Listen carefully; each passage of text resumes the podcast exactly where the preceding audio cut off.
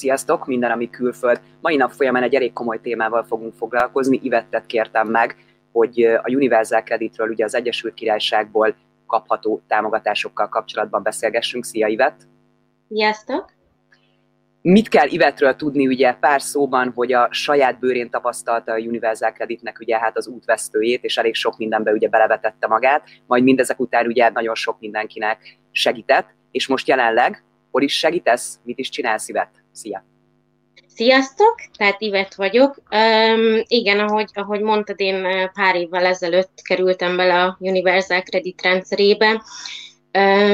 Egyedül maradtam a kisfiammal, és innentől kezdődött el az én kálváriám ebben az irányban. Tehát először csak az ismerősi körömben tudtam segíteni ezzel kapcsolatban, aztán különböző csoportokban, hogyha láttam, hogy valakinek olyan segítség kell, amit tudok, vagy nekem is hasonló volt az esetem, akkor segítettem, és jelenleg pedig a Nem vagyunk untalanok oldalon keresztül adok segítséget azoknak, akik jogosultak lehetnek a Universal Creditre, és ilyen irányú segítségre van szükségük. Szoktam nézni ugye a Facebook oldalt, nem csak a Nem vagyunk untalanokat, hanem azért nagyon sok oldalon ugye előjönnek azok, hogy főleg a koronavírus miatt, hogy milyen támogatások, tehát hogy milyen lehetőségek vannak, de akkor kezdjük azt, hogy mi is ez egyáltalán, mi ez az Universal Credit? Tehát a Universal Credit, ugye, ahogy te is mondtad, az Egyesült Királyságban elérhető segítség, amely a megélhetési költségekben segít havi kifizetéssel. Ezt 2013-ban kezdték el a lakosság számára bevezetni, és 6 különböző benefitet, vagyis hát 6 különböző segélyt váltott fel. Ez pedig a Child Tax Credit, a Housing Benefit, az Income Support, az Income-Based Job Seeker Allowance, az Income-Related Employment and Support Allowance és a Working Tax Credit.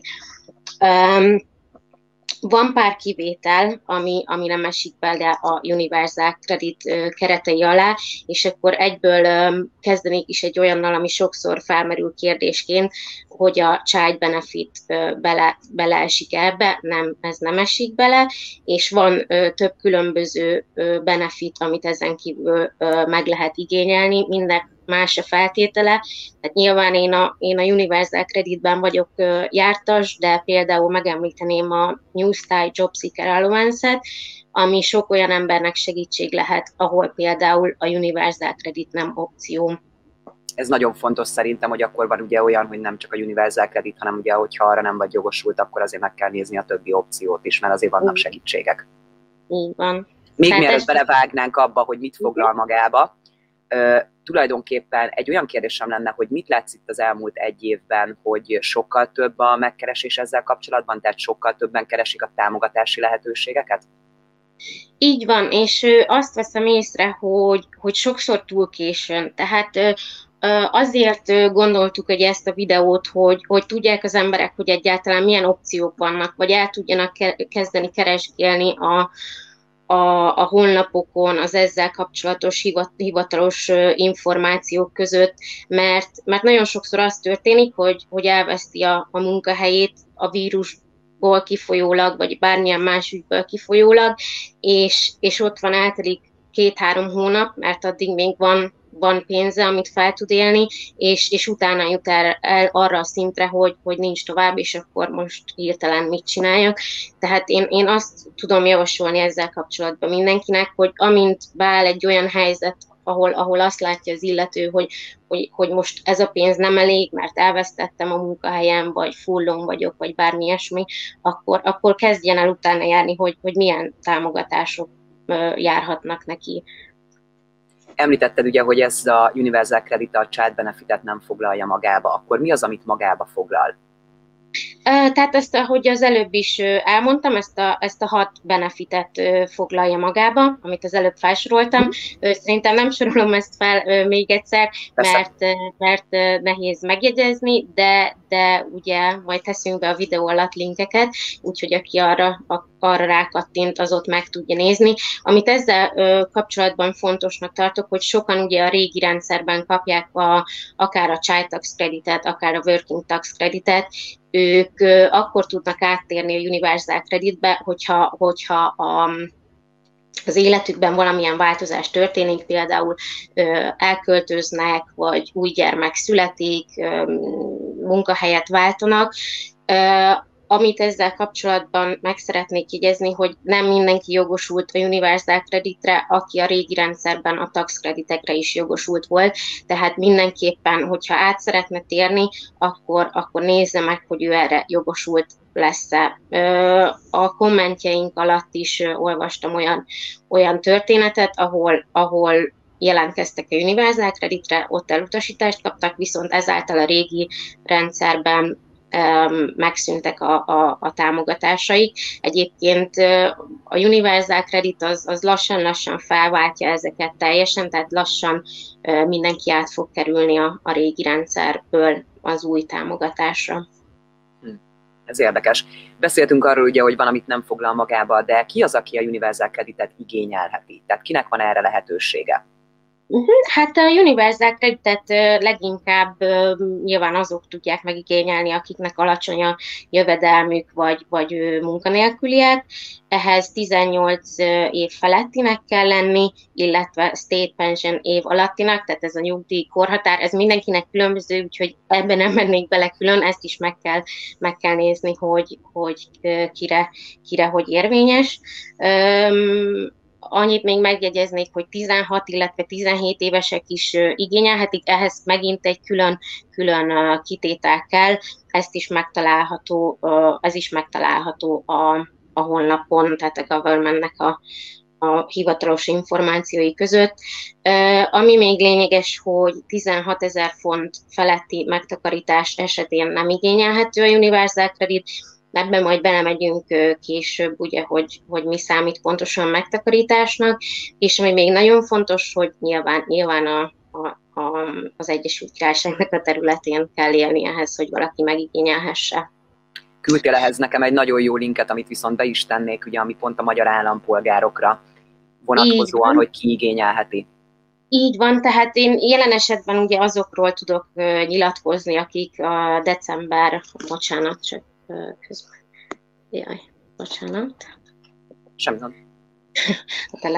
Szóval nyilván én azokról tudok jelentkezni, akik december 31 előtt érkeztek, tehát még a vízumigénylések előtt. Ehhez a feltétel ugye, hogy valaki settled státusszal, vagy pre-settled státusszal rendelkezzen, tehát nyilván a letelepedéssel kapcsolatos ügyeket már elindította. Olyan is jelentkezhet, aki jogosult rá, de még nem indította el, viszont én azt javasolnám mindenkinek, hogyha ő megigényelheti, akkor igényelje meg, amint tudja, tehát ne várja ki a júniusi határidőt, mert sokkal könnyebb és meggyorsítja a jelentkezést a Universal Credittel kapcsolatban. A pre-settled státusszal rendelkezők esetében van néhány egyéb más feltétel is, aminek meg kell felelni. Ez jelenleg a Court of Appeal-en van, tehát ezt meg szeretnék változtatni, hogy a pre-settled státusszal rendelkezőknek egyéb dolgokkal is kelljen, tehát egyéb dolgokat is meg kelljen felelni, de még nincs erre törvény, tehát ezt amit belinkeltél a videó alatt, ott is el lehet olvasni. Jelenleg az extra kondíciók azok, hogy valakinek vagy tehát dolgoznia kell, ez teljesen mindegy, hogy alkalmazottként vagy magánvállalkozóként, és hogyha az előző 3 hónapban havi 792 font per hót keresett, akkor automatikusan igényelheti, tehát automatikusan jogosult lesz a Universal Creditre. Egyéb másik feltétel, hogyha valamilyen betegség miatt nem tud dolgozni, tehát nyilván ezt orvosi papírokkal bizonyítani kell, ebben nem is mennék bele részletesen, mert nyilván ezt az orvossal, a GP-vel konzultálva tudja megbeszélni. Az is jogosult, aki elvesztette a munkáját, és jelenleg munkát keres. Amit itt megemlítenék, hogy hogyha nem szeretné igénybe venni a Universal Creditet, akkor is regisztráljon a Job Center Plus-nál, mert ha mégis úgy alakul, hogy valami folytán a későbbiekben szüksége lesz rá, akkor ő ott van regisztrált munkakeresőként. Tehát nyilván, hogyha amúgy megemlítettük már ezt a New Style Job Seekers Allowance-et, ezt is lehet igényelni, hogyha valaki munkakereső, de nem szeretne egyelőre Universal Creditet igényelni. A kettő egyébként nem zárja ki egymást, tehát hogyha valaki megigényelte ezt a Job Seekers Allowance-et, attól függetlenül majd még jelentkezhet Universal Creditre is. Ez majd levonásra kerül a Universal Credit összegéből, de nem befolyásolja a kettőt. Tehát olyan szinten nem zárja ki a kettő egymást, bocsánat. Illetve van még egy tényező, amit a shelternek a honlapján megemlítenek, ez pedig az, hogyha az illető, tehát a jelentkező olyan gyermeket nevel, aki itt jár iskolában. Én ilyen esetben még nagyon nem találkoztam, hogy ezt egyből ők olyan tényezőnek, bocsánat, iszok egy kortyot. Tehát nem találkoztam olyan esettel, ahol egyből olyan tényezőként vették volna ezt, hogy egyből jogosultnak is ítélték volna, tehát nyilván minden eset egyedi, és minden esetet külön bírálnak el. Tehát ezek egy összefoglalás, hogy kiket jogosít fel a jelentkezésre, de ettől függetlenül, hogyha valaki úgy érzi, hogy ezeknek megfelel, és mégis elutasítják a kérelmét, akkor ne hagyja annyiban, mert volt már ilyenre is sok példa, hogy elutasították, pedig jogosult lett volna rá, tehát ilyenkor tovább kell menni, fellebbezni. A fellebbezés alatt is be lehet adni egy új kérelmet, ez azért fontos, mert lehet, hogy egy hónappal ezelőtt még nem volt erre jogosult, mert esetleg 2 hónapja vagy itt és 2 hónapja dolgozol, de a következő hónapban, mivel már meg lesz a 3 hónapnyi ledolgozott idő, már jogosult leszel rá, tehát mindenképp érdemes jobban belemenni, hogyha valaki úgy érzi, hogy ő mégis jogosult, és elutasították, illetve újra igényelni, akkor, hogyha már a feltételei teljesülnek ezeknek. 2 dolog lenne. Az egyik, hogy láttam, hogy már jöttek kérdések, és válaszolni fogunk rá, tehát nem fogjuk kihagyni. Viszont nekem 2 hozzáfűzni való. Az egyik, hogy említetted, ugye, hogyha dolgozok, mint alkalmazott, vagy ugye, hogyha mint magánvállalkozó dolgozok. Abban az esetben mi a helyzet? Mert ezt láttam több csoportban és több helyen, hogy magánvállalkozóként dolgozik, de viszont az Egyesült Királyságban él, de mondjuk, mit tudom én, dél-afrikai cégnek dolgozik. Ebben az esetben is jogosult akkor Universal Creditre valaki, hogyha magánvállalkozóként dolgozik, de viszont nem az Egyesült Királyságban lévő cégnek? Ez egy nagyon jó kérdés, mert erre pontosan nem fogom tudni neked megadni a választ. Tehát nyilván ezt egyénileg kell belemenni, tehát nyilván attól is függ, mint említettem, hogy mióta él itt. Hogyha van gyereke, akkor ugye itt bejön a képben az, hogy azáltal is jogosult lehet. Tehát ezt én pontosan nem tudom neked megválaszolni, de utána fogok ennek nézni. Szuper, mert akkor viszont ezt is majd kirakhatjuk a videó alá, mert van, akit szerintem ez is érdekel. Jó, nagyon sok esetben ugye itt az a kérdés, hogy említetted, hogy nagyon sok minden befolyásolja, van egy gyerkőc, mióta élsz itt, stb. De nagyon sokan ugye azt a kérdést tudják feltenni, és teljesen jogosan, hogy mégis mennyire lehetek jogosult. Befolyásolja a keresetem. Mi befolyásolja, hogy mennyire lehetek jogosult? Ez egy szuper kérdés, mert nagyon érdekes a Universal Credit, hogy olyan elementekből, tehát olyan elemekből áll össze, amit itt egyébként fel is írtam, és fel fogok párat sorolni, amely egyből megmondható, hogy például mondok egy példát, egy gyermek után, aki 2017. április 6 után született, 235 egész valahány font jár.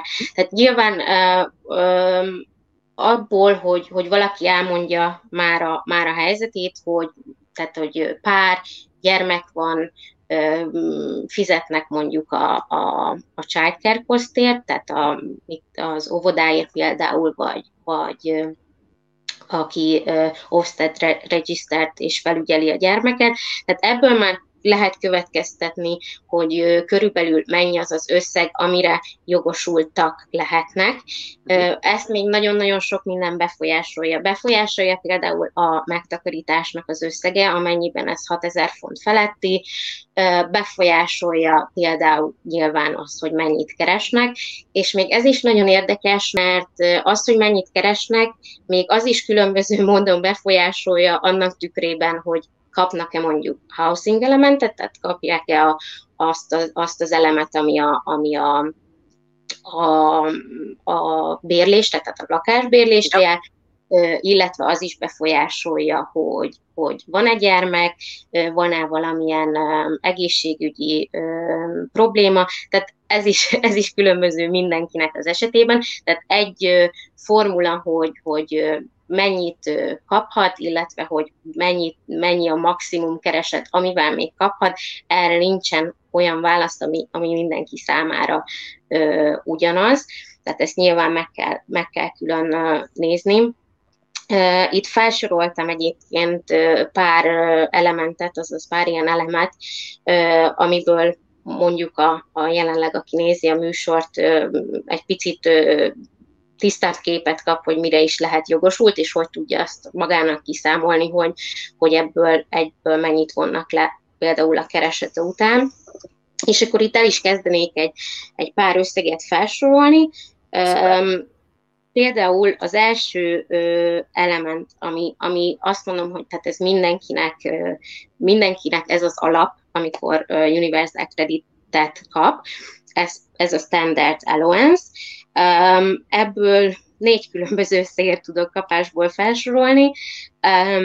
Hogyha például az adott illető egyedülálló és 25 év alatti, akkor ez az összeg 342,72 font. Tehát még véletlenül se könnyű, mert minden összeg ilyen nem kerek, hogy többet kelljen számolgatni. 25 év feletti egyedülálló esetén ez az összeg 409,89 font. Pár esetén, itt meg is jegyezném a párok esetén, hogy teljesen mindegy ilyen szempontból, hogy házas-e az illető, vagy esetleg csak párkapcsolatban él, hogyha egy háztartásban élnek, akkor joint accountként kell jelentkezniük, tehát mind a kettőjük helyzete, és mind a kettőjük keresete bele fog számítani ebbe a kalkulációba, és megint visszatérnék egy példával a New Style Job Seekers Allowance-re, mert ugye sokan azért nem kapnak, mert mondjuk a párjuk sokat keres. A Job Seekers Allowance-nél például a párnak a bevétele nem számít bele, tehát ott csak kifejezetten a jelentkezőnek a körülményeit nézik, illetve ott a megtakarítás sem számít bele, tehát azoknak, akik írták, hogy nincs segítség, azoknak, akik előre gondolkodnak esetleg, és megtakarítással rendelkeznek, van olyan opció is, csak ez nem a Universal Credit, ez másfajta benefit, amire esetleg tudnak jelentkezni. Tehát pár esetében, hogyha mindkettő fél 25 év alatti, akkor ez az összeg 488,59 font, hogyha legalább az egyikük 25 év feletti, akkor 594,04 font. Tehát ez a standard allowance, ami Ami egy másik gyakori element, az ugye a gyerekek után járó child element. Itt fontos megjegyezni, hogy egy gyermek esetén jár egy bizonyos összeg, ami 2017. április 6 előtt született gyermekekre 281,25 font, 2017. április 6 után született gyermekekre 235,83 font. A második gyermekre jár még az összeg, a harmadikra viszont csak bizonyos feltételek esetén jár. Várjál, eltűntél egy pillanatra. Bocsánat. Nem tudom, most én hallottam magam, meddig hallottatok? Akkor lehet, hogy én tűntem el, várjál, lehet, hogy nálam volt a probléma, de... Igen, én látom magamat, és szerintem folytatnám is, hogyha a Szilvi eltűnt egy pillanatra. Itt vagy, Szilvi? Itt vagyok, abszolút. Jó, szóval ugye a child elementnél tartottunk, tehát hogy a második gyermekre még jár külön összeg, a harmadik gyermekre viszont csak bizonyos feltételek esetén járhat. Ezt is megtaláljátok ott lent a linken, tehát ebben nem mennék bele megint külön, mert akkor itt ülhet még nagyon sokáig. Jó, tehát ennyit a gyerekekről, illetve még azt tenném ehhez hozzá, hogy lehet a childcare costra is külön összeget kapni, tehát ez abban az esetben érvényes, hogyha tegyük fel esetleg a gyermek 3 év alatti, tehát még nem jár neki óvoda, nem jár neki ingyenes óra, bocsánat, és viszont mind a két szülő dolgozik, és nyilván muszáj adni valahogy ezt megoldani. Hogyha ez egy Ofsted regisztert hely, akkor ennek az összegéből is vissza lehet igényelni, tehát az összegnek a maximum 85%-át lehet visszaigényelni, egy gyermeknél ez maximum 646,35 font, és 2 gyermek esetén maximum 1108,04 font. Úgyhogy vannak ilyen jellegű segítségek is a Universal Creditben. Nyilván ezt a childcare costos részt ezt csak akkor lehet igénybe venni, hogyha mindkét szülő dolgozik, vagy szingli szülő esetén a szülő dolgozik, tehát hogyha valamelyik otthon van, akkor ezt nyilván nem tudják megigényelni. Ami persze, még akkor miért is adnák? Igen. Így van. Ami még itt a gyermekeknél eszembe jutott, hogy bármilyen fogyatékossággal rendelkező gyermek esetén is jár extra a Universal Crediten belül, illetve van egy olyan, hogy halmozottan hátrányos fogyatékossággal rendelkezés esetén is extra element, azaz extra ilyen elem jár. Ebben sem mennék bele részletekben. Hogyha valakinek ilyen jellegű kérdése van, akkor az inkább ilyen személyes dolog lesz. Én ezt úgy gondolom, mert itt azért beleszámít, hogy milyen jellegű, milyen fokozatba van besorolva. Ami még ehhez kapcsolható, van például egy carer element is, ami például arra vonatkozik, és ez nem csak gyermekek esetén, hanem bármelyik más családtag esetén is, hogyha van egy mozgáskorlátozott, fogyatékossággal rendelkező gyermek, pár, akkor ezt a carer elementet is meg lehet extraként kapni. Ez a feltétel, hogy az az illető minimum 35 óra per hét ezzel az illetővel foglalkozzon. Tehát nyilván ez nem feltétlenül gyermek, hanem ahogy említettem, bárki más is lehet. Ami még ezen kapcsán fontos lehet, van egy limited capability for work, ez is egy külön extra összeg, ami a Universal Crediten belül járhat. Ehhez nyilván kell egy Work Capability Assessment, ami azt takarja, hogy az orvossal egyeztetve, tehát orvos által megállapított legyen, hogy az adott illető miért nem tud dolgozni. Azt hiszem, hogy erről ennyit. Kettő kalkulátort mondtál mindenképpen, hogy majd tegyünk be. Így van, tehát most még a housing elementet tenném ehhez hozzá, amihez ugye az egyik kalkulátor fog vonatkozni. Tehát nyilván a housing element az azoknak jár, akik bérelnek a saját nevükön, tehát fontos, hogy erről azért legyen egy igazolás, hogy ők ott élnek és bérelnek, illetve hogy mennyit fizetnek erre. És ez az element is egy olyan element, ami mindenkinél más. Kettő dolog befolyásolja igazán. Az egyik az, hogy hol él. Tehát a postcode alapján ebben a kalkulátorban, igen, amit már ki is tettél, meg lehet keresni, hogy az adott területen, tehát az adott councilnak a területén mennyi ez a housing allowance, illetve a másik tényező, ami befolyásolja, hogyha single personról beszélünk, akkor egyrészt az életkor, hogyha vannak gyerekek, akkor pedig a gyerekek száma is közbejátszik erre, tehát egy pár és egy gyermek esetén például lesz a two-bedroom housing allowance. Egyébként ott lent a kalkulátorban nem csak az összeget, hanem azt is ki tudjátok kalkulálni, hogy a ti esetekben hány szobás allowance járhat.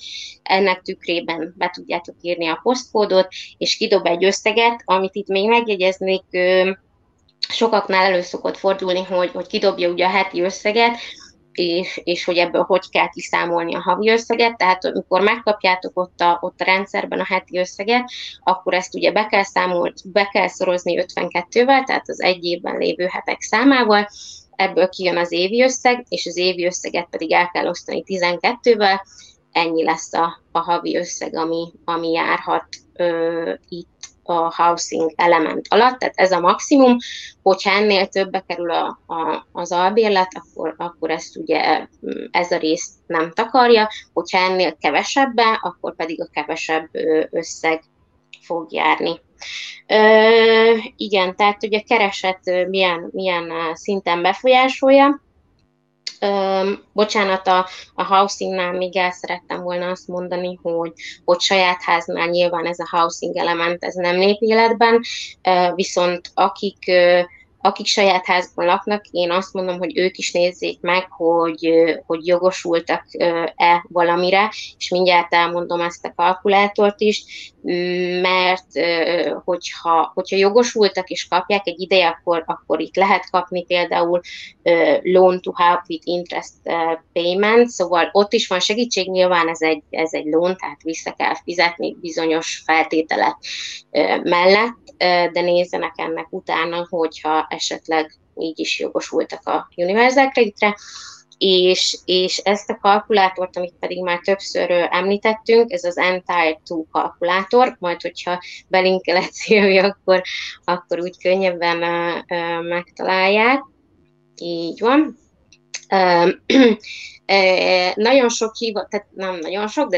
Több hivatalos kalkulátor is van, amit a governmentnek a honlapján is elérhettek. Ez az egyik, én ezt szoktam használni, mert én úgy vettem észre, hogy ez az egyik legfontosabb.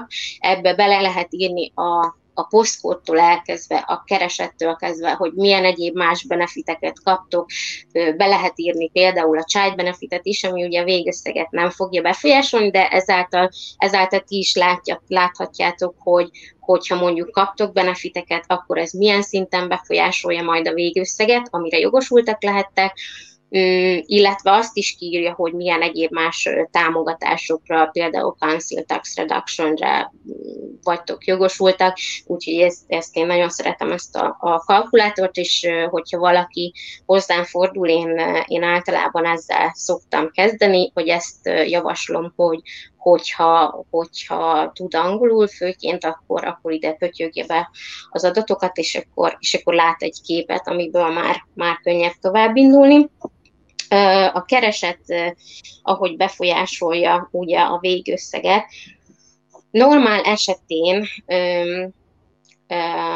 legyen az pár vagy szingli személy, a universal kreditnek, tehát az elementeknek a végösszegéből a kereset úgy befolyásolja, hogy minden 1 font után levonnak 63 pit.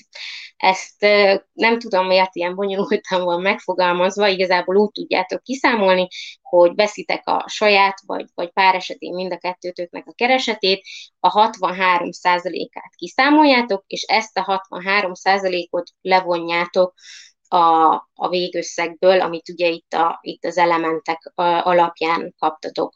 Majd mindjárt csinálunk egy példát is, hogyha az segítség, és akkor könnyebben átlátható. Na most ebben is van kivétel, például, hogyha van gyermek, vagy például van limited capability for work, akkor van egy úgynevezett work allowance, ami azt akarja, hogy nem a teljes bevételnek a 63%-át vonják le, hanem előtte van egy ilyen engedmény, ami után nem vonnak. Ez is különböző összeg, hogyha az adott illető vagy család kap housing elementet a kérelmen belül, akkor ez a work allowance 292 font. Ilyen esetben úgy tudjátok kiszámolni, hogy fogjátok a fizetéseteket, abból levonjátok a 292 fontot, és a maradéknak a 63%-át számoljátok ki, amit ugye levontok majd a teljes elementek összegéből. Illetve, hogyha az illető nem kap housing elementet, akkor ez a work allowance 512 font. És szerintem akkor nagyjából ennyi lenne itt arról, hogy mennyire lehetek jogosult, meg mennyire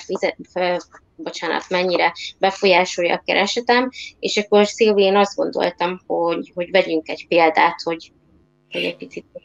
Még mielőtt egy példát vennénk, azért kérlek, hogy menjünk bele a kommentekbe, azokat te is látod, és azért 1-2-t válaszoljunk meg. Én rögtön meg is válaszolnám Évának, hogy ezeket a linkeket be tudjátok majd tenni a hozzászólásokhoz. Igen, természetesen be fogjuk majd tenni ugye a videó leírásához is, meg ugye majd a hozzászólásokba is ugye a videó alá. Igen, akkor lenne egy ilyen kérdés. Ha valakinek saját ingatlanja van, akkor jogosult-e universal kreditre? Ugye erről beszéltél pár szót.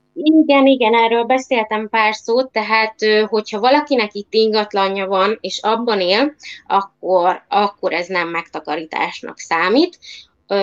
A másik opció, hogy van ingatlanja, de nem abban él, akkor az megtakarításnak számít. Most vegyük azt az opciót, hogy valaki abban él, és szeretne universal kreditet igényelni. Jogosult lehet rá mindenképpen, viszont az, hogy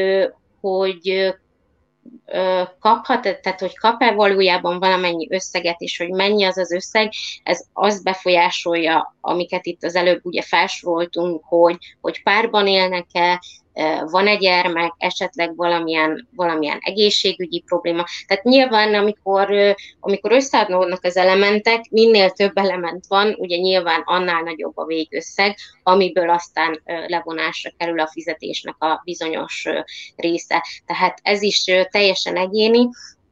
Én azt javaslom a kérdezőnek, hogy próbálja ki a kalkulátort, amit az előbb linkeltünk, meg majd ugye a videó alá is belinkelünk, és ha az alapján ő úgy látja, hogy valamennyire jogosult lehet, akkor mindenképpen igényelje meg, illetve hogyha azok után sem tud kiigazodni, akkor pedig nyugodtan keressen minket üzenetben.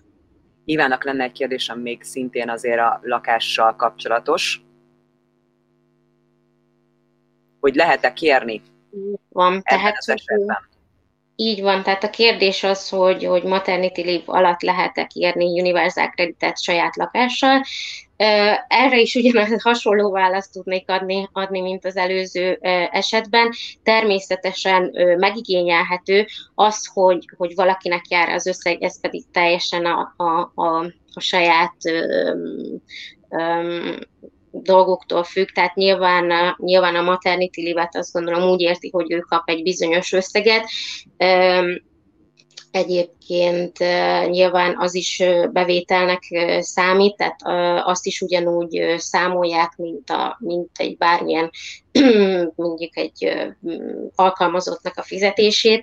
Tehát nyilván kérhető, azt nem tudom megmondani, hogy valamennyi összeget ez ad emellé, mert ehhez tudni kell a saját bevételeket, saját körülményeket, úgyhogy Éva, neked is azt javasolnám, hogy mindenképpen nézd meg a kalkulátorral, és ennek alapján úgy ítéled meg, hogy kapnátok, akkor jelentkezzetek mindenképpen. Egyébként ehhez még azt fűzném hozzá, hogy veszíteni való nincsen, tehát ha valaki úgy gondolja, hogy nem vagyok rá jogosult, nem tudom használni a kalkulátort, de hát azért csak jó lenne valami segítség, mert most nem úgy állunk, akkor próbálja meg, mert veszíteni való nincsen. Tehát maximum az jön ki, hogy 0 fontot. Tehát hogyha jogosult és 0 fontot ítélnek meg, akkor ez a legnagyobb dolog, ami történhet, hogy nem.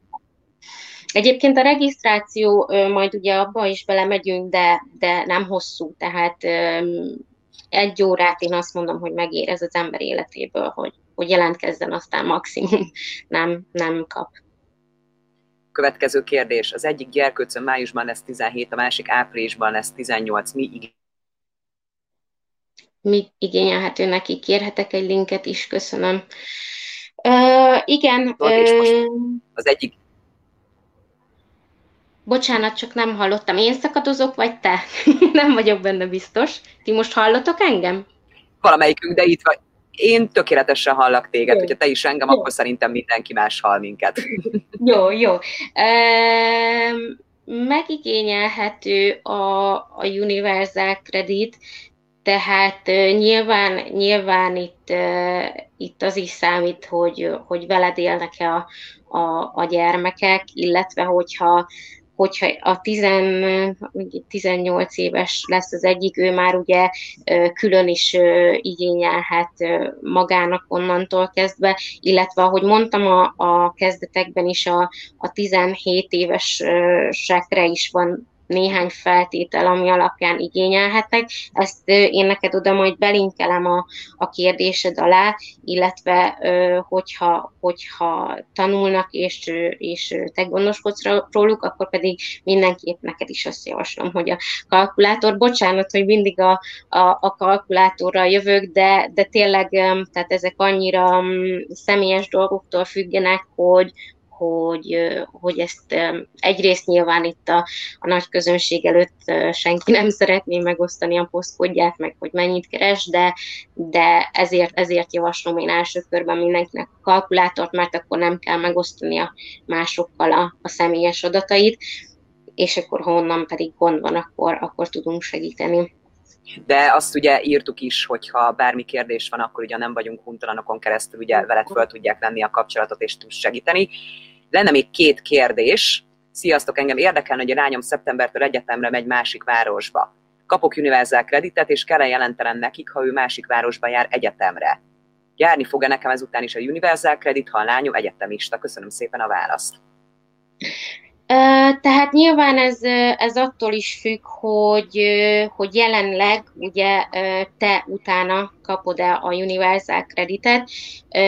Hogyha egyetemre megy, akkor gondolom ő már talán 18 év körül, én nem tudom, bocsánat, hány évesen kezdik az egyetemet, vagy akár idősebb is. Hogyha te utána jelenleg kapod a Universal Creditet, akkor igen, mindenképpen be kell jelenteni, és amit itt sokan kérdeznek, hogy be kell jelenteni, illetve hol kell bejelenteni, akik jelenleg kapják a Universal Creditet, azoknak van egy journal nevű kis fül az online accountjukba, és ott minden ilyen jelenteni lehet. Én azt javaslom, hogyha nem vagytok biztosak abban, hogy jelenteni kell-e, vagy nem kell jelenteni, akkor jelentsétek, mert az a biztos. Például felszokott merülni az a kérdés, hogy valaki szingli szülő, és ugye nyilván az apukától kapja a gyerektartást. Ebben az esetben is ugye, tehát ez magában nem befolyásolja a Universal Creditet, de ugye felszokott merülni, hogy ez is egy bevétel kell lejelenteni. Az a biztos, hogyha le van jelentve, nem fogja befolyásolni az összes összeget, de ha esetleg meg valami olyan van, amit nem jelentetek le, és később derül ki, akkor ugye az nagyobb probléma, mert visszamenőleg is ugye behajthatják ezeket az összegeket, amik nem jogosultan járnak. Tehát én azt mondom mindig, hogy az a tiszta, hogyha minden oda le van írva, amiben nem vagytok biztosak, azt pedig írjátok be, maximum azt mondják, hogy rendben vettük, és hogy ez nem befolyásolja az összeget. Tehát nyilván itt, ugye, hogyha egyetemre megy valaki, akkor gondolom erre is kap valamilyen, tehát egyetem esetén is vannak különböző támogatások, amik ugye nyilván befolyásolják a universal kreditet, tehát nyilván itt még hozzátenném, hogyha valaki mondjuk full-time educationben van, ő is igényelhet universal kreditet, az összege nyilván attól függ, hogy milyen és mennyi támogatást kap erre. Lehet, hogy Szilvitár... Ja, itt vagy, bocsánat. Nem, csak pontosan azért, mert el akartam úgy olvasni, hogy tudod, így én is rajta vagyok a képernyőn, és el akartam úgy olvasni. Bocsánat, én nem látom egyébként közben, mert a telefonról jöttem, itt jobb az internetem rajta, úgyhogy ilyenkor ha... Ilyenkor ne ijedj meg, ha nagyba leszel látható, mert jó. Akkor te látható, hogy én itt vagyok. És jó. Akkor kérlek Szintiának még válaszoljuk meg a kérdését. Egy kicsit átfogó kérdése lenne. Disability allowance-et kap ugye a gyermek, és ez befolyásolja-e a universal kreditet. Na most igen, itt bocsánat egyébként, ezt is felírtam valahova, csak tényleg nagyon nehéz ennyi extra dologra kitérni. Tehát nyilván van a DLA, a Disability Living Allowance, meg ugye az új fajta, a PIP. Ezeket... Én meg fogom neked nézni Szinti pontosan, én úgy tudom, hogy ezek nem befolyásolják, tehát nem vonnak le a teljes összegből ezek miatt, de ezt neked meg fogom nézni külön, és belinkelem, viszont az biztos, hogyha ugye kapjátok a DLA-t, akkor a universal krediten belül is kell kapni egy disability elementet a gyermek után, illetve hogyha te vagy a gondozója, tehát a carerje, akkor neked is kell kapnod egy carer elementet a universal krediten belül. Én mondom, majdnem teljesen biztos vagyok, hogy talán ezt nem mondják, de megnézem neked pontosan, mert az a biztos, és akkor be is linkelem. Viszont időközben beérkezett még egy kérdés, akkor ezt megválaszoljuk, és akkor folytatjuk ugye az ütemtervvel. Én korábban kaptam universal kreditet, majd lemondtam, mivel elkezdtem dolgozni. Egyébként magánvállalkozó vagyok, most pedig autóbalesetem volt, és nem tudok dolgozni. Én ebben az esetben újra tudom igényelni a universal kreditet? Így van, tehát ez bármikor újra igényelhető, és ahogy mondtam is ugye korábban, attól, hogy valaki esetleg nem volt jogosult 2 hónappal ezelőtt, lehet, hogy 2 hónap múlva már jogosult lesz rá, úgyhogy persze mindenképpen újra tudod igényelni. Nyilván a mostani helyzetedben, hogyha volt baleseted, és emiatt most nem tudsz jelenleg dolgozni, akkor itt különböző dolgok is be fognak jönni, tehát nyilván egy limited capability for work, tehát ezt nyilván ugye majd közben az orvosoddal kell, meg a universal kredittel kell egyeztetni, de persze bármikor megigényelhető újra, mert főleg ebben a mostani időkben ugye a vírus miatt folyamatosan változik mindenkinek a helyzete, tehát lehet, hogy most egy tök jó munkája van, 3 hónap múlva meg semmilyen bevétele, tehát igen, újra tudod igényelni. Akkor megválaszoltuk ugye az eddigi felmerült kérdéseket, akkor folytassuk a következő rész. Hogyan tudok jelentkezni, illetve milyen iratok szükségesek? Szerintem ez egy nagyon fontos dolog. Ezt saját példában tudom mondani, hogy nekünk is ugye egy csomó olyat kértek, hogy ezt most honnan szedem elő, de ez csak szkennelve van, és akkor, hogyha ezt fogják kérni, tehát hogy ugye nagyon sok mindenkiben szerintem az is felmerül, hogy online kell-e mindent benyújtani, kérhetnek-e valamit papír alapon, tehát hogy szerintem ilyenre is térjünk ide, akkor kezdjük azzal, hogy akkor pontosan milyen iratok szükségesek. Jó, Szilvi, annyi előtte, hogy megnézzük még ezt a példát, vagy ezt majd utólag rakjuk be? Szerintem menjünk a végére a példára, és akkor ott meg akkor ugye a példákat is, mert úgyis lesznek kérdések, mégis akkor szerintem ott még szuper. Jó, oké, tehát akkor úgy haladok, tehát, hogy milyen iratok szükségesek. Tehát jelentkezni online lehet, ezt mindjárt Szilvi olyan ügyes, hogy be is teszi a linket alá, hogy hol. Én, amint már mondtam is ezt, de mindenképpen elismételném, hogy legyen settled vagy pre-settled státuszotok. Nyilván, akik erre jogosultak, de még nincs meg nekik, azok is jelentkezhetnek a Universal Creditre, csak sokkal hosszabb idő bizonyítani.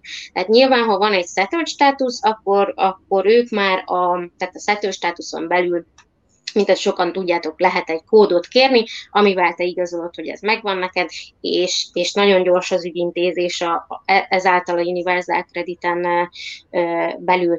Tehát erről igazából nem is tudnék többet mondani, tehát ez az online jelentkezés, illetve hogy milyen iratok kellenek, azon kívül, hogy legyen meg a settled, meg a pre-settled státusz. Nyilván minden körülményt, azt úgymond bizonyítani kell. Gondolok itt például a lakhatásra, tehát nyilván bizonyítani kell egy szerződéssel, vagy bármilyen ugye más irattal, ami a nevünkre jön, legyen ez egy gáz, vagy vízszámla, bankszámla kivonat, hogy itt élünk. Ami a jó rendszerben, hogy a National Insurance szám alapján már nagyon jól be tudnak azonosítani, tehát nyilván ez kell is a jelentkezéshez.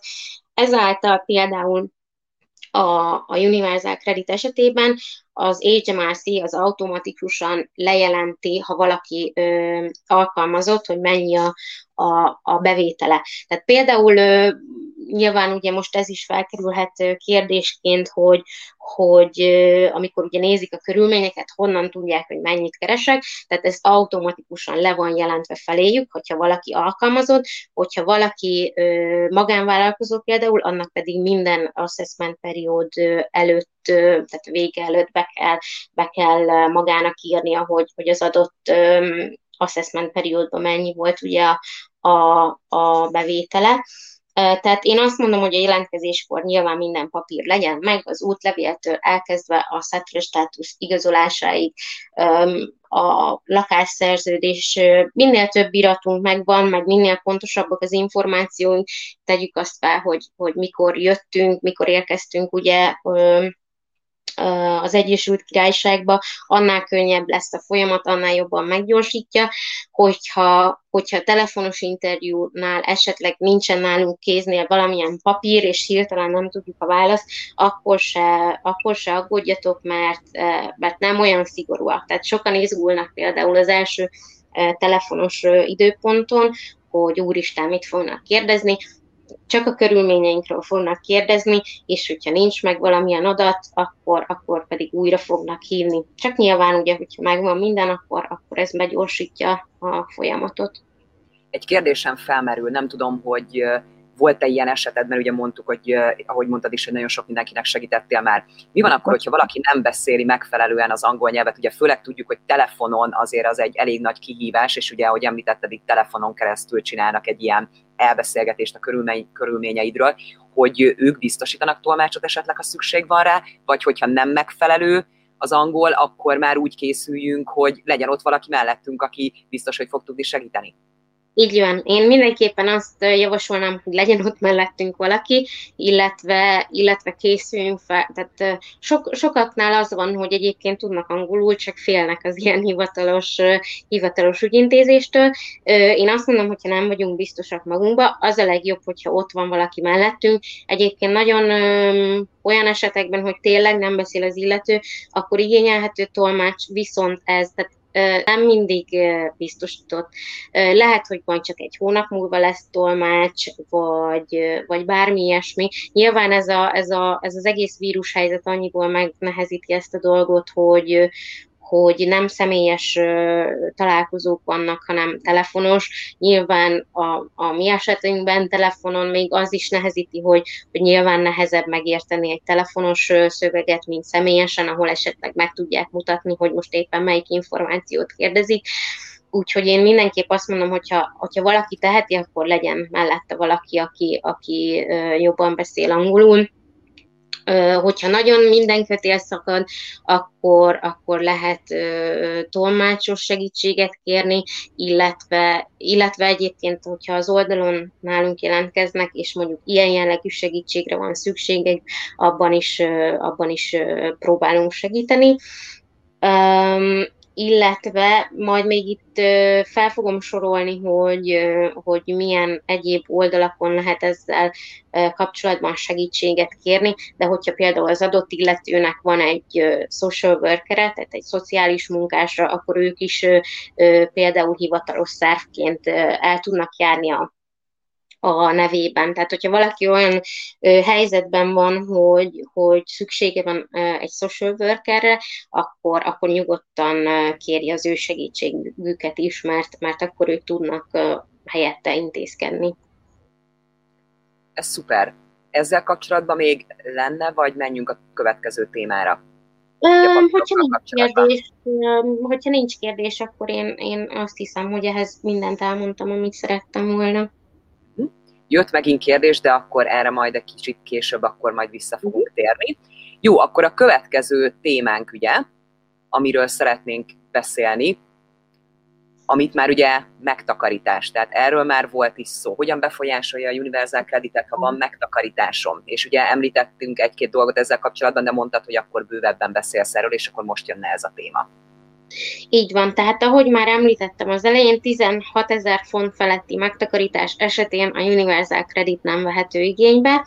6000 font alatti megtakarítás esetén nem befolyásolja a végösszeget. Ettől függetlenül, hogyha van 6000 font alatti megtakarításunk, az is mindenképp jó, hogyha tudnak róla.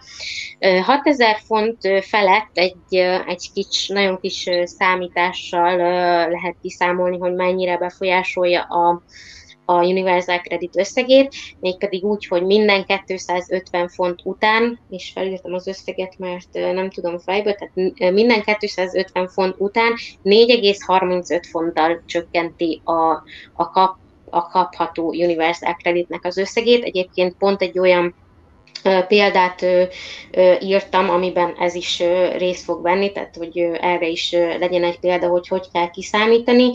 Nyilván a megtakarítás az nagyon sokféle lehet, az lehet készpénz, az lehet bármilyen saving accounton lévő megtakarítás, az ingatlan, amiben nem él az illető, az is megtakarításnak számít, és például, mert ugye az ingatlanos sokszor fel szokott jönni, hogy mi a helyzet ezzel, itt is vannak kivételek, én nem mennék bele ebben sem részleteiben, hanem majd teszünk fel egy linket róla.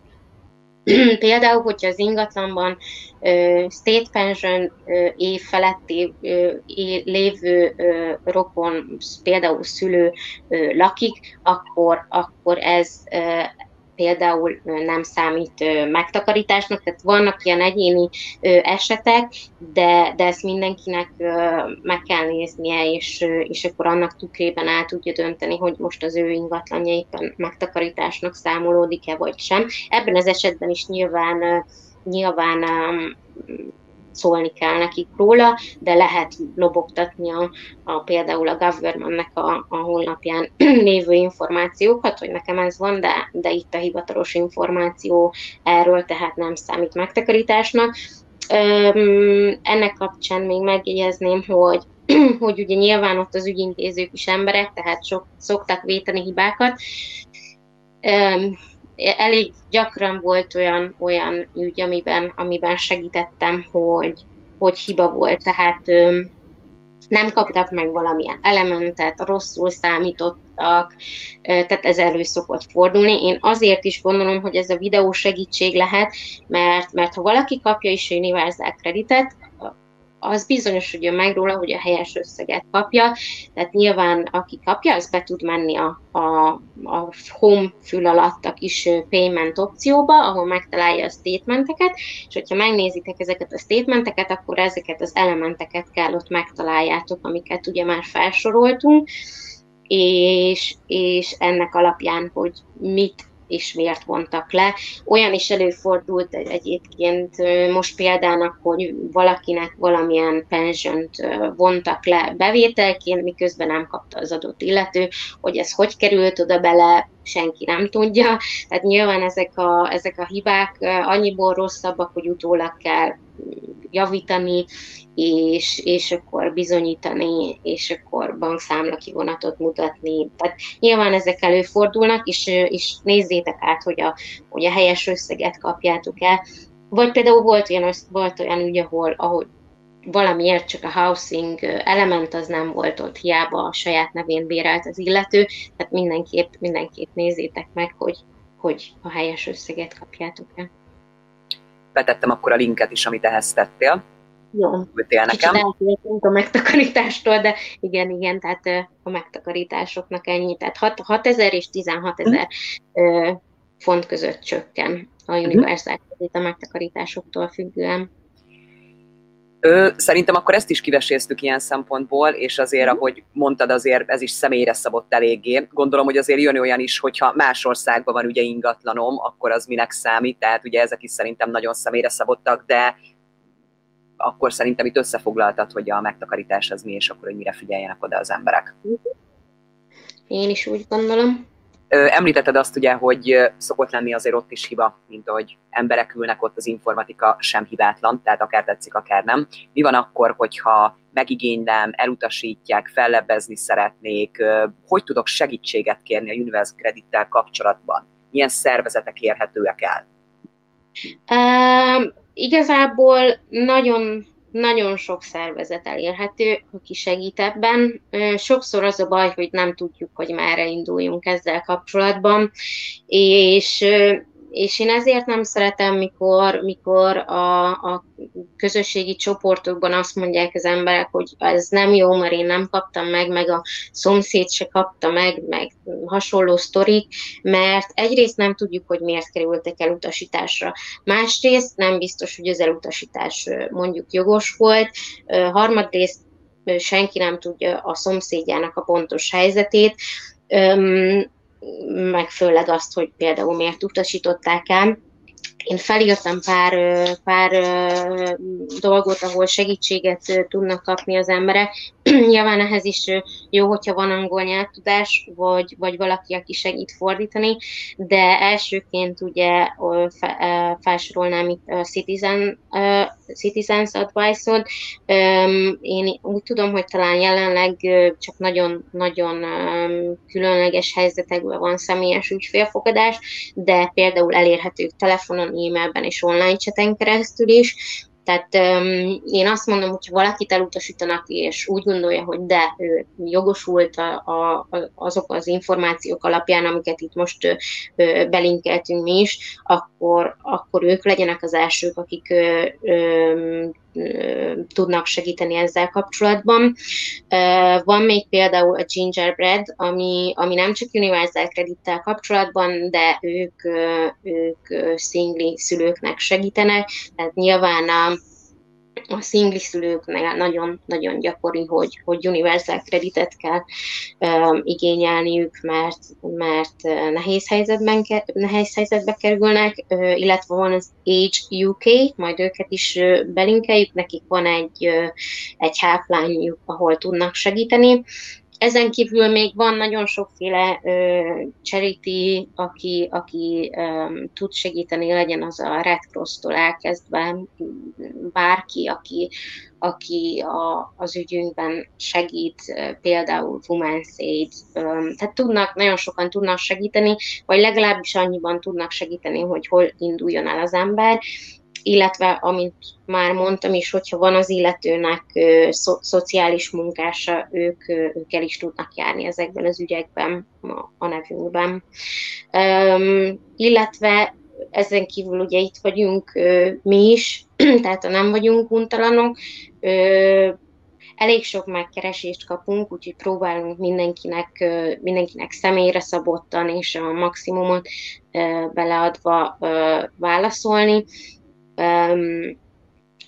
Én különböző csoportokból személyesen is szoktam kapni leveleket, úgyhogy nekik is mindig a tőlem tehető maximum időmből próbálok tanácsot adni, és úgy gondolom, hogy hogyha már valaki megnézi ezt a videót, akkor nagyon sok minden világossá válik, amit eddig nem értett esetleg a Universal Credit-tel kapcsolatban. Úgyhogy kezdésnek akár videón keresztül informálódva is el tud indulni. Szerintem itt nagyjából ennyit szerettem volna felsorolni. Viszont nekem lenne egy olyan kérdésem, hogy azért ez gondolom nem úgy működik, hogy fogom magam, hogy te is említetted, hogy időben gondolkodjunk, tehát akkor ezek szerint nem úgy működik a Universal Credit, hogy akkor én ma kitalálom, hogy leadok minden papírt, beadok minden igénylést, és holnap már nekem jön a pénz. Tehát ez nem így működik. Mi van akkor? Tehát mit csinálok addig? Tehát milyen lehetőségeim van, amíg várok egyáltalán az elbírálásra? Várok arra, hogy jogosult vagyok-e, vagy nem? Megkapom? Ha megkapom, akkor amikorra megkapom, addig mit tudok csinálni? Milyen lehetőségeim vannak?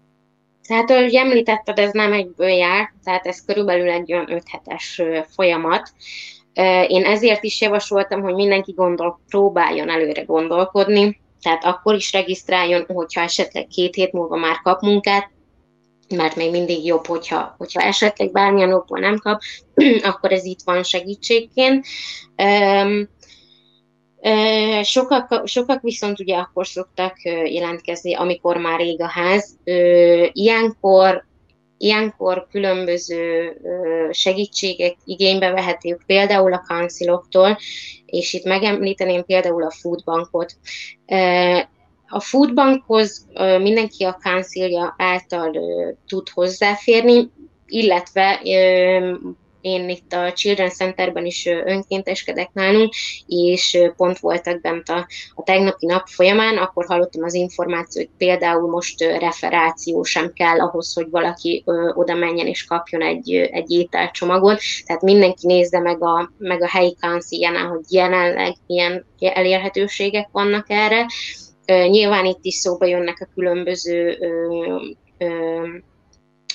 alapítványok, akik tudnak ilyenkor segíteni, illetve hogyha mondjuk nagyon olyan helyzet van, hogy most nincs hova mennem, az utcán kötök ki, akkor pedig emergency accommodation-re tud regisztrálni, ez is a helyi councilnál érhető el, tehát hogyha ezeket a telefonszámokat ott kikeresi a saját counciljának a honlapján, akkor ott tud tovább indulni, és én azt mondom, hogy a legtöbb esetben, hogyha nem is azonnal, de van segítség, tehát egy pár napon belül akár ételadományra, vagy akár ilyen átmeneti szállásra, főleg ugye most ezekben a rossz időkben, illetve, hogyha vár a Universal Credit-jébe, mi nagyon sokszor ilyen ügyekben segítünk egyébként,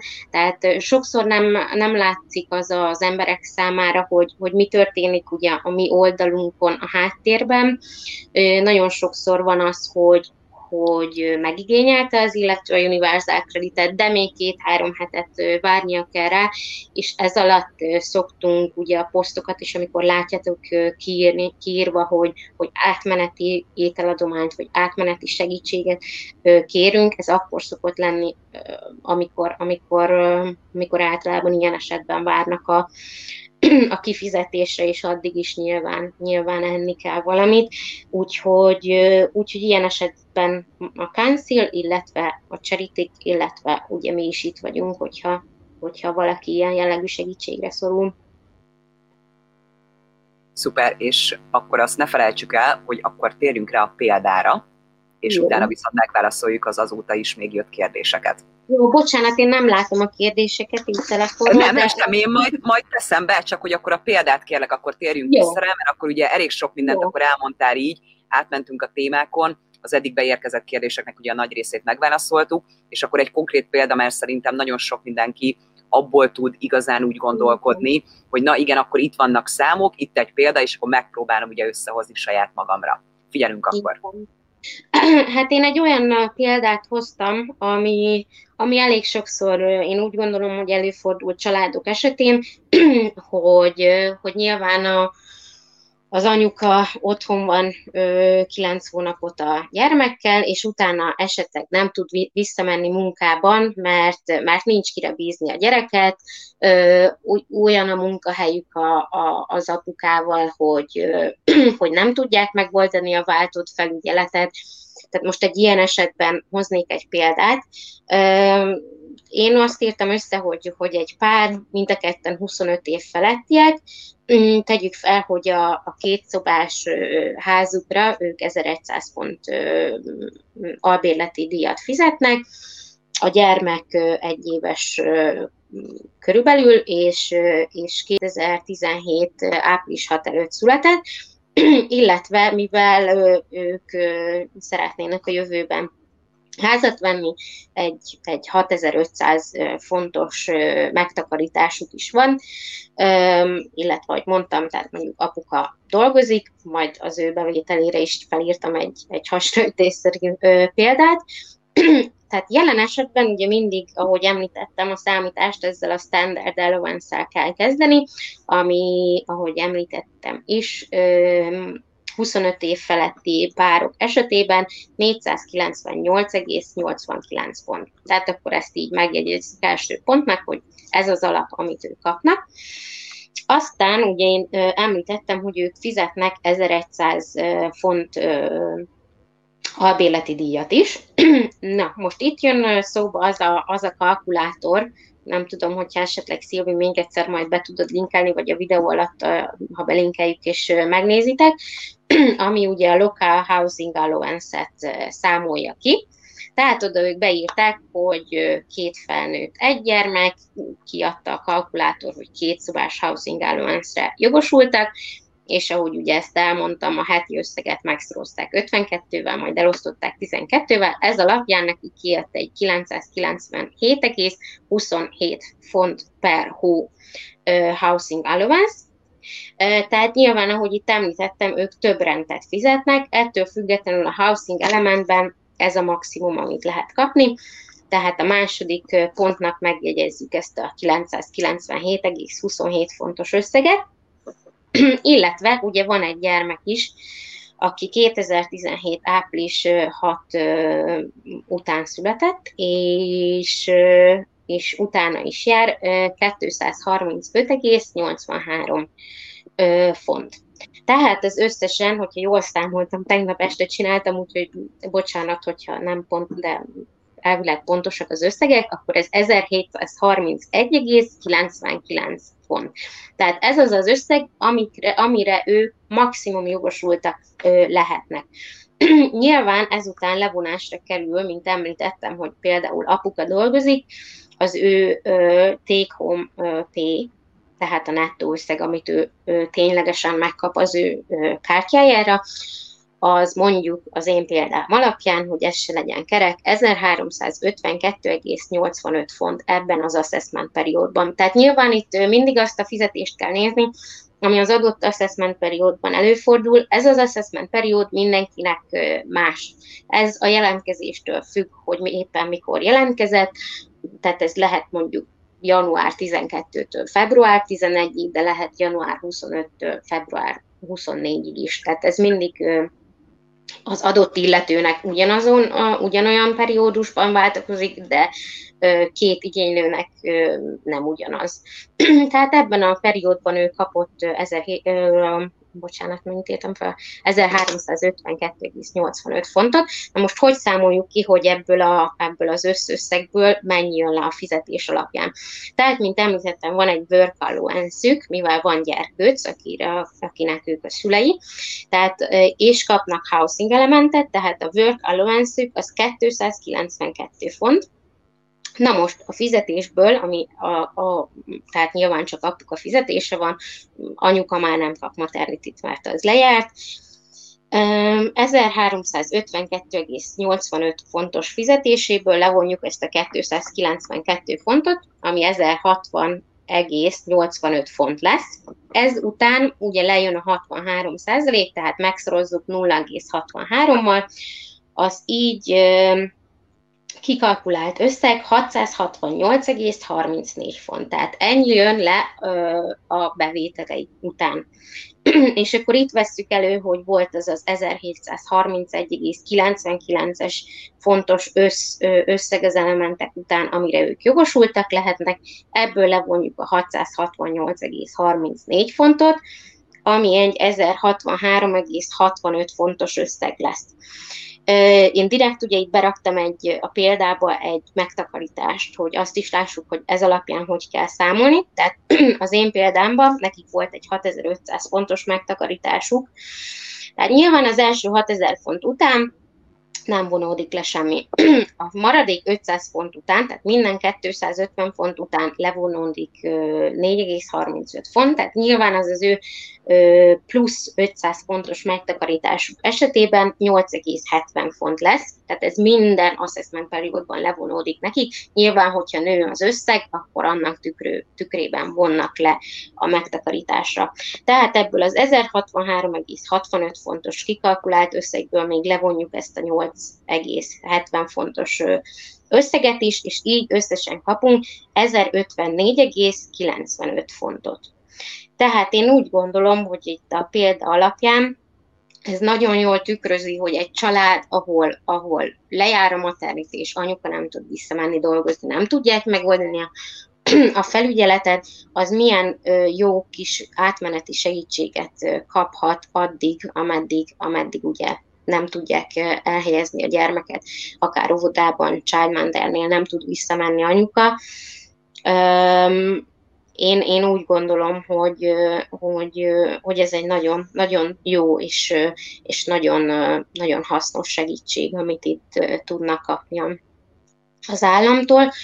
Ami még itt a példa kapcsán eszembe jutott, az a benefit kap. Tehát nyilván itt nem, tehát hogyha olyan összeg van, ami hatalmas, mert olyan területen élnek, ahol nagyon sok a housing allowance, több gyermek van, egyikük sem dolgozik, tehát itt nagyon sokfajta helyzet előfordulhat, akkor ez az alapösszeg, ami az elementek összegéből jön ki, ez nagyon magas lehet. Tehát nyilván bevezettek egy benefit kapot, amit nem küldtem át neked Szilvi linkben, de be fogjuk rakni a videó alá, mert erre se térnék ki részleteiben, mert ez is mindig egy változó összeg. Ez azt jelenti, hogy be van limitálva, hogy az adott család vagy személy mennyi benefitet kaphat maximum.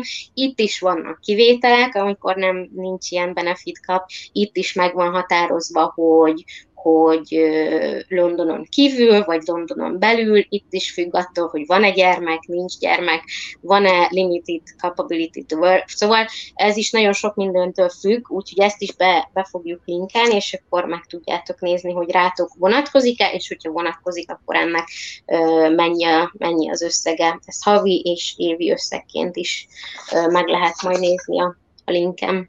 Szerintem ez egy nagyon jó példa volt, de akartam is kérdezni, hogy mit is mondtál, hogy 2 szobás, 2-3 szobás, 1100 font a bérlés, ugye ez volt a példádban. Így van. Hát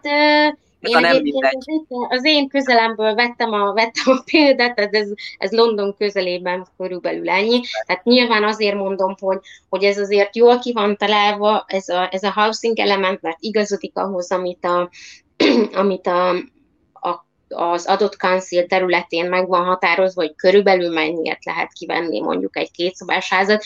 Ami még itt eszembe jutott, hogyha ezt kérdezted, akkor az az, hogyha esetleg valaki, tegyük fel mondjuk egy szingli szülő, náluk sokszor ez elő szokott fordulni, hogy ugye egy szülő egy gyermekkel, tehát ő 2 szobás housing allowance-re jogosult. Na most, ha ő ebből csak egy 1 szobásot bérel, mert nem tud többet erre rákölteni, akkor 1 szobás bérlés esetén is megkapja a 2-bedroom housing allowance-et. Ez elég gyakori sajnos, mert amit ők meghatároznak összeget housing allowance-ként, abból sokszor nem lehet, hiába 2 szobás housing allowance, abból sokszor nem lehet 2 szobásat bérelni. Hát igen, azért próbálnak ők is azért összeszedni információkat, és abból ugye kiindulni, tehát ezért is, ahogy mondtad, tehát mindenkinek tényleg személyre szabott, megkapja, nem kapja, mi alapján, milyen befolyásoló tényezők, kutya, macska, most bocsánat, de tényleg, tehát, hogy minden kis információt tudniuk kell. És akkor lenne még egy kérdés, Blankától érkezett a kérdés, ki is teszem. Jó, de szerintem itt nagyjából ugye itt a kérdés ugyanaz, hogy abban az esetben mindketten alkalmazottak vagyunk, de a csátkert másként nem tudtuk megoldani, csak munka. Szilvi, elmentél közben, úgyhogy én folytatom a kérdést, nem tudom, hogy lehet, hogy most mind a kettőnket egyszerre hallottok, bocsánat, tehát abban az esetben, ha mindketten alkalmazottak vagyunk, de a childcare-t másként nem tudtuk megoldani, csak munkaóra csökkentése, be kell jelenteni az óraszám változást, vagy elég, amit látnak a rendszerben, hogy mennyi a jövedelmünk. Mindketten most a Covid miatt irregular hour-ban vagyunk, de nem nullás szerződés és alkalmazottak.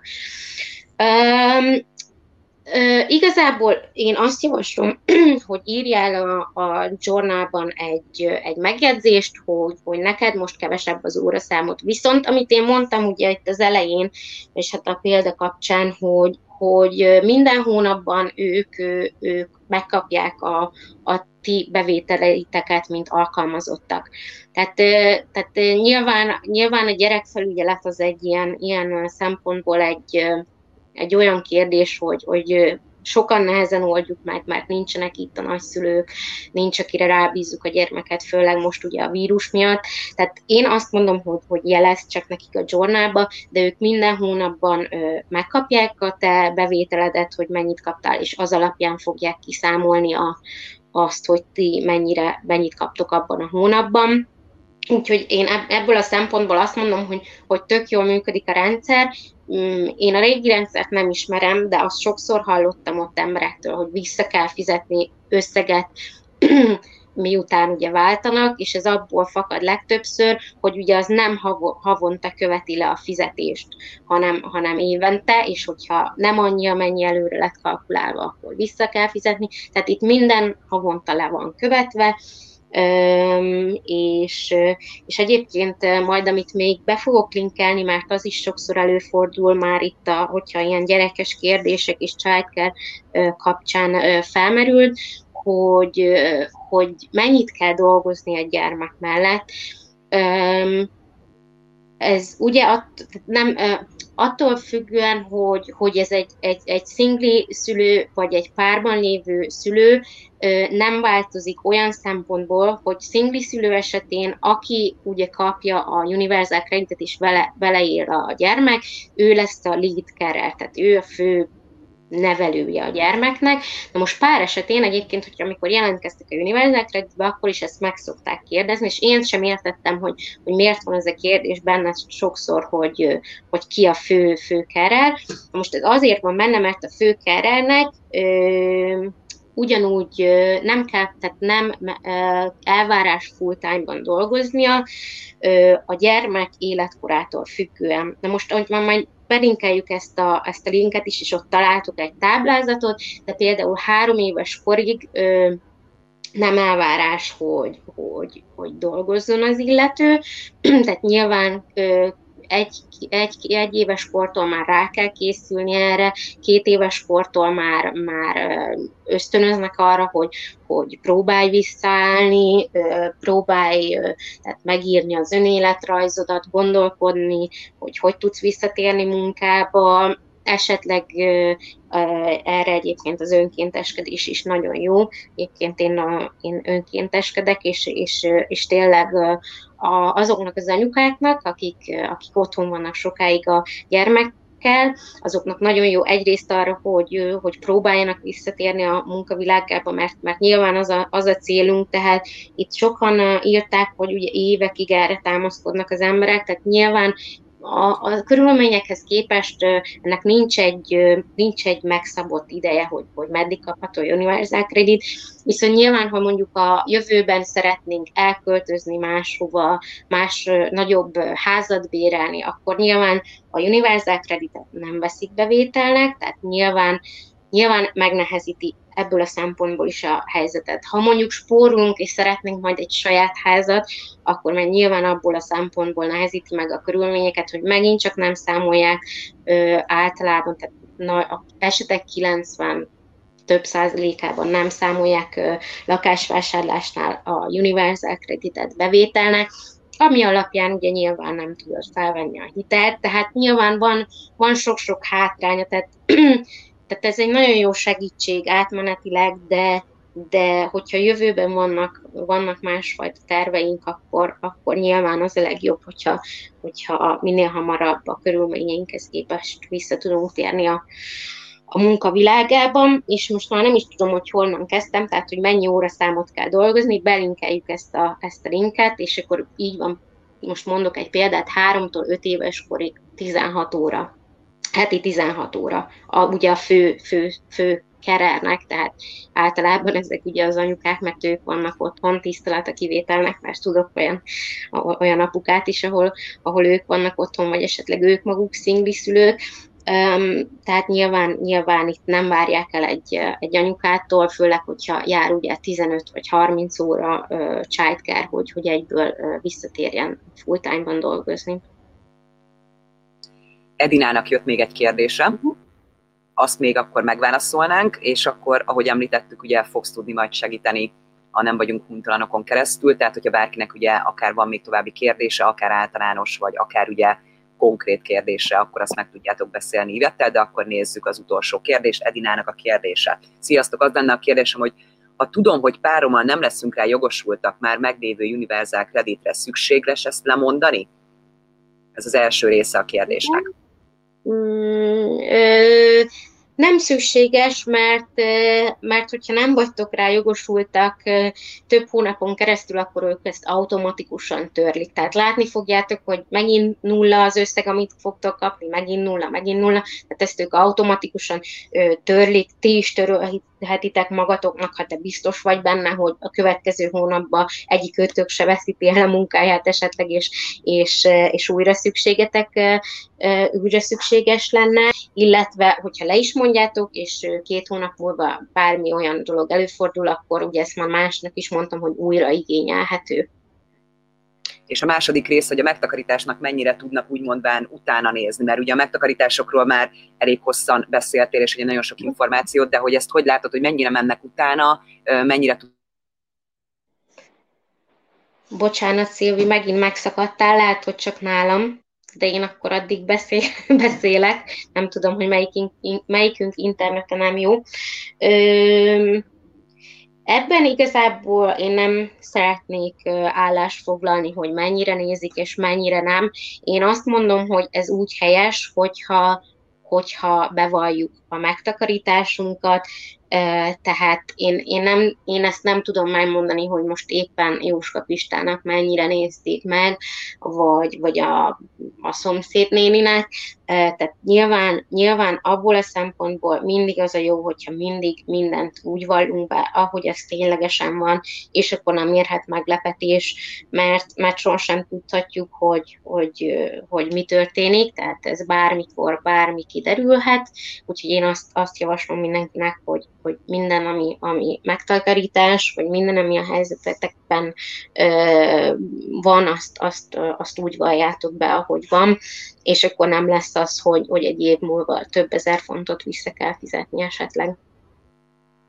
Meg ahogy ugye mondtad, mert többször is előfordult olyan kérdés, hogy mit kell bevallani, úgymond nem bevallani, bocsánat, milyen információt kell átadni, tehát inkább ugye minden információt adjunk oda, és majd ők eldöntik, hogy ez releváns-e az ő dolgaikhoz, vagy nem releváns, hogyha nem, akkor megvan náluk, köszönjük szépen, megkaptuk az információt, és akkor az a legbiztosabb. Köszönjük szépen akkor a kérdéseket.